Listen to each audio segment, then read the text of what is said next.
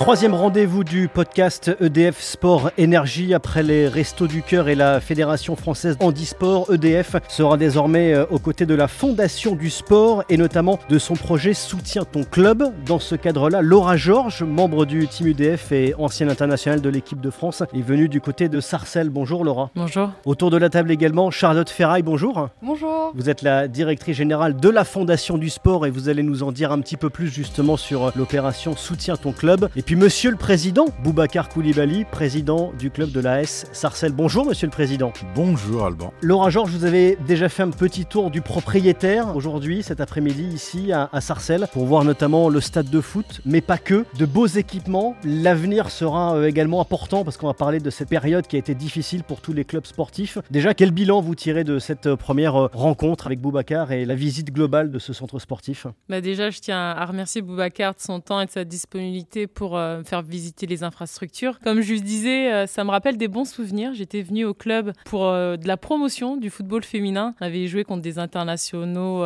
du Congo et de divers pays d'Afrique et ça me rappelait des, bons souvenirs et notamment d'une de mes coéquipières que j'ai perdue il y a quelques années. Mais voilà, contente de voir des belles infrastructures. On sait qu'aujourd'hui, on est dans une situation qui est compliquée. L'avenir de nos clubs se situe surtout à de savoir est-ce que les licenciés vont revenir, mais Boubacar me rassure qu'il est même obligé de freiner euh, l'arrivée des licenciés. Mais c'est vrai qu'effectivement, avec cette situation du Covid, on se rend compte qu'on a des difficultés à faire en sorte que nos infrastructures continuent à être de qualité pour accueillir nos licenciés. Pour d'autres clubs et d'autres associations, c'est de savoir comment est-ce qu'on va avoir le matériel disponible, est-ce qu'on va pouvoir continuer à avoir nos bénévoles, à pouvoir aussi leur donner envie de continuer à s'inscrire dans la culture du club, est-ce qu'on va avoir les qualités d'infrastructure pour accueillir nos licenciés? Voilà, mais ça fait du bien de revenir au club et de revoir du monde qui joue, de voir que voilà, le club de Sarcelles peut compter sur de belles infrastructures. C'est une chance euh, par rapport à d'autres clubs qui sont vraiment dépourvus de qualité en termes de vestiaire ou même de qualité de terrain. Boubacar Koulibaly, vous n'êtes pas inquiet, vous, pour euh, faire revenir vos licenciés, en faire venir de nouveau, malgré la, la période Covid très difficile qu'ont traversé les clubs sportifs en règle générale? Non, je pense qu'il y a un besoin de, de sortir et puis de s'épanouir dehors, parce que c'est vrai que le Covid, on, on, le vit depuis plus d'un an. Ça frustrait pas mal de gens, pas mal de gamins qui, qui ont dû rester à la maison,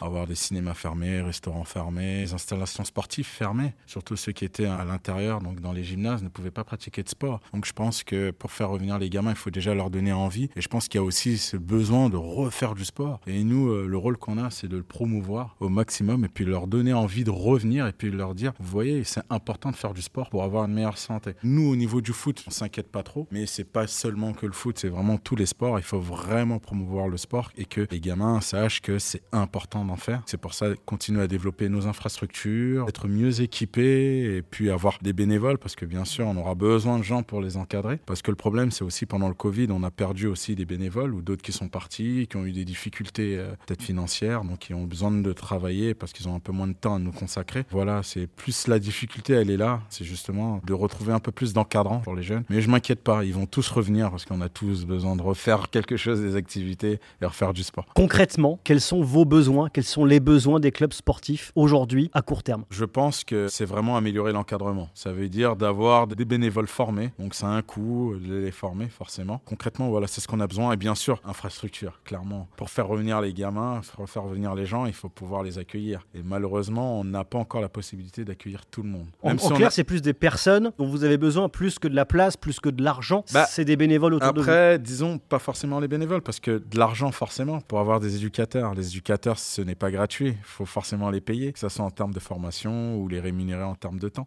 Donc, euh, on a besoin d'argent, d'infrastructures. L'idéal, ce serait d'avoir un gymnase supplémentaire pour pouvoir accueillir les gamins à l'intérieur, parce que euh, nous, on refuse du monde, mais il y a d'autres sports qui refusent également. Le karaté a besoin de grandir, de s'agrandir. Ils sont bloqués à 700 licenciés. On a aussi le tennis qui a besoin de grandir, le rugby également. Et par exemple, dans la ville, on n'a pas assez de gymnases. Malheureusement, j'ai pas pu vous les montrer, mais on a un déficit au niveau des gymnases, par exemple. On a besoin d'un peu de tout, mais on s'en sort pas trop mal quand même, malgré tout. On, on fait le maximum avec ce qu'on a. Si on doit recentrer un instant sur l'exemple du football, Laura Georges, vous êtes membre du team UDF, vous avez également une casquette fédérale. Est-ce qu'il y a aujourd'hui, peut-être pour des dirigeants de clubs qui vont écouter ce podcast, des aides que ces dirigeants ne connaissent pas Ils ignorent peut-être qu'ils ont droit à des choses, à des aides de la fédération pour les relancer après cette période Covid. À quoi ont-ils droit? Que peuvent-ils attendre? Oui, bien sûr, il y a des aides. C'est pas que par rapport à la période Covid. On les accompagne dans la formation. Ce qui est important aujourd'hui, c'est qu'on ne peut pas juste demander à à des dirigeants de s'inscrire dans le football et sans eux-mêmes progresser. Donc forcément, on propose des formations à l'ensemble des gens qui souhaitent s'investir dans le football. Il faut savoir qu'on a une licence aujourd'hui de dirigeant, c'est-à-dire qu'on est sur la feuille de match, on accompagne les clubs, les équipes, et puis dorénavant, on a une licence de bénévole pour être sûr qu'on puisse assurer euh, l'honorabilité de nos bénévoles. On sait qu'aujourd'hui, on entend beaucoup de situations de violence auprès de nos jeunes, mais aujourd'hui, on veut s'assurer que nos joueurs et nos joueuses soient accompagnés par des gens qui rassurent également les parents, mais qui soient là pour nos jeunes, qui soient inscrits et qu'on s'assure, voilà, ce sont des gens qui n'ont pas de casier judiciaire ou quoi que ce soit. Mais effectivement, au-delà de cette licence, on fait en sorte que les gens puissent être formés et puissent progresser au sein des clubs. Donc oui, il y a des aides, il faut se renseigner auprès des districts, auprès des ligues pour euh, passer ces formations et puis monter en compétences. Voilà, c'est pas juste on a besoin de nos bénévoles et ça s'arrête à ça. Non, ce sont des gens dont on a besoin, mais aussi qu'on veut faire progresser également euh, dans leur vie de tous les jours, en les accompagnant dans ce rôle de bénévole ou de dirigeant. Alors dans ce cadre-là, il y a également la Fondation du sport avec son projet Soutiens ton club. Charlotte Ferraille, vous en êtes la représentante. EDF est à vos côtés aujourd'hui, va apporter son soutien via l'application EDF Sport Énergie. Soutiens ton club, qu'est-ce que c'est? Soutiens ton club, c'est un dispositif de la Fondation du sport français. La Fondation du sport français, qu'est-ce que c'est? Parce que finalement, c'est un outil qu'on connaît peu. C'est la fondation reconnue d'utilité publique qui a été créée par les comités olympiques et paralympiques en 2011 pour financer le club, pour financer le sport via le mécénat et permettre au sport de bénéficier des mêmes leviers financiers que la culture. Mettre le sport au niveau de la culture. Ça, c'est notre mission. Et aujourd'hui, on a décidé, dans la période Covid, de mettre en place une plateforme qui s'appelle Soutiens ton club, qui est une plateforme de financement participatif qui permet à chaque club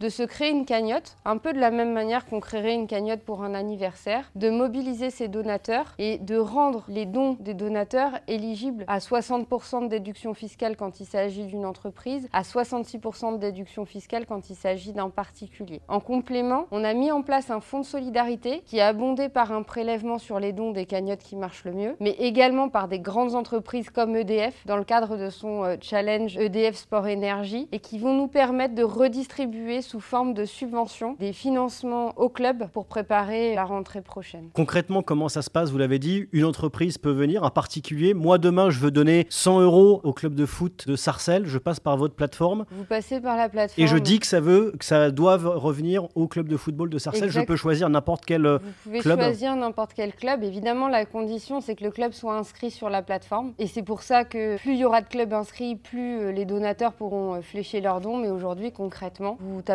soutientonclub.fr. Dans le moteur de recherche, vous tapez AAS Sarcelles. Vous allez euh, tomber euh, sur le club de foot de Boubacar et vous mettrez euh, faire un don à cette association et vous ferez le don du montant que vous souhaitez. Est-ce que vous avez déjà des premiers retours sur ce projet? Aujourd'hui, il y a plus de 6000 clubs qui sont inscrits. Ça a permis de lever 1,7 million pour le sport, de dons de particuliers et d'entreprises. Ce sont des montants qui sont très importants, surtout dans la période. On sait que les gens sont impactés financièrement, c'est compliqué. On est pris non pas à la gorge, mais au porte-monnaie. Et malgré tout, il y a énormément de solidarité. Laura Georges, le partenariat privé, ça marche dans le sport professionnel que vous avez connu, quand ça arrive jusqu'aux gamins que vous avez croisés aujourd'hui dans le sport amateur, le sport de tous les jours. C'est là aussi que ces partenariats privés comptent et sont tellement importants, encore plus aujourd'hui. Oui, on en a besoin. Alors c'est vrai qu'on entend souvent des grosses marques investir, voilà, faire partenaire d'équipes nationales ou autres, mais la base de nos équipes nationales, c'est le foot amateur. Et je suis vraiment contente, au-delà d'être membre du team EDF, mais de me dire qu'effectivement, on peut être une grosse enseigne et de se dire non, on se préoccupe pour la base. Avant de former des champions, on forme des hommes et des femmes. On forme des gens à qui on donne de la considération, mais on sait aussi que le sport, tout simplement, permet aux gens de, se sentir bien dans notre société. Et c'est vrai que cette période de Covid nous a fait prendre conscience que tout est fragile et que la santé mentale et que la santé physique est tellement importante que s'investir dans le foot amateur, le sport amateur, tout simplement, c'est ce qui permet que notre société se porte beaucoup mieux. Et je suis contente que EDF, en tout cas, euh, partenaire privé, s'associe avec euh, la Fondation du sport pour se dire voilà, on a besoin d'accompagner ce qui fait du bien aux gens. Ce qui fait du bien, ben voilà, c'est ce sport de tous les jours. Ce sont ces clubs qui sont dans l'anonymat, ces clubs qui forment des hommes, des femmes, des jeunes filles et des jeunes hommes à être meilleurs. Donc euh, oui, ravi qu'une telle euh, voilà, société, entreprise puisse accompagner la fondation du sport, tout simplement. Boubacar Koulibaly, votre club est évidemment inscrit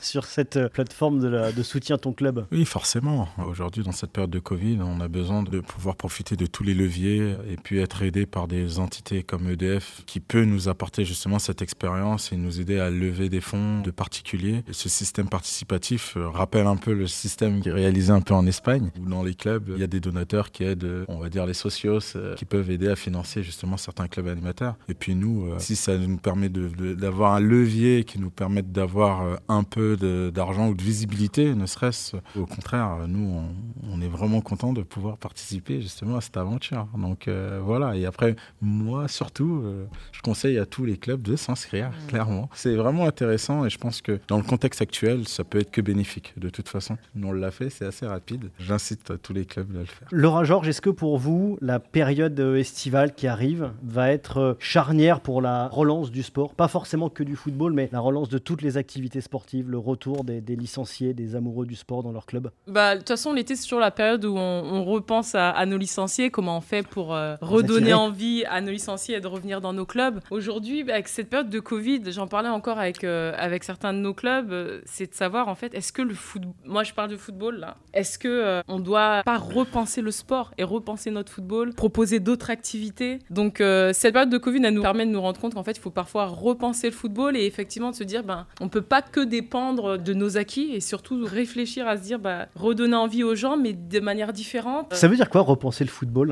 C'est-à-dire qu'on peut pas juste proposer aux joueurs, venez à l'entraînement et soyez heureux. C'est peut-être recréer l'ambiance dans un club se dire que tout ce qui va être l'aspect buvette, l'aspect euh, après-match, l'aspect humain en fait. L'aspect humain, comment on fait en sorte que les gens reprennent plaisir au sein du club? La période de Covid, on s'est rendu compte qu'on a utilisé les visios pour rester en contact, pour continuer à créer du lien avec les clubs. Bah ça, on sait que c'est central. On peut plus juste dire aux joueurs et aux joueuses venez au club et c'est fini. On sait qu'aujourd'hui, on accompagne les clubs avec euh, du soutien scolaire. On leur propose, Joa Boubacar propose d'aller faire de la natation, d'aller faire euh, des activités annexes et sûrement de faire des collaborations avec d'autres sports. Ce qui va faire que les gens se disent Ah ouais, je viens pas que au foot, euh, bah, je peux faire peut-être du tennis, de la natation à côté. Donc oui, cette période, elle est centrale, mais aussi elle est centrale pour se dire comment aussi aujourd'hui on propose quelque chose de différent, pour se dire que le sport, c'est pas juste un moment pour euh, aller suer, c'est aussi un lieu de vie et vraiment continuer à développer cet aspect. Le club et le sport, c'est un lieu de vie. Il faut le prendre en grande considération. Charlotte Ferraille, est-ce que la Fondation du sport est, j'allais dire, un porte-monnaie pour aider les clubs ou est-ce que vous les accompagnez dans des choses euh, concrètes, presque du conseil? Ça va venir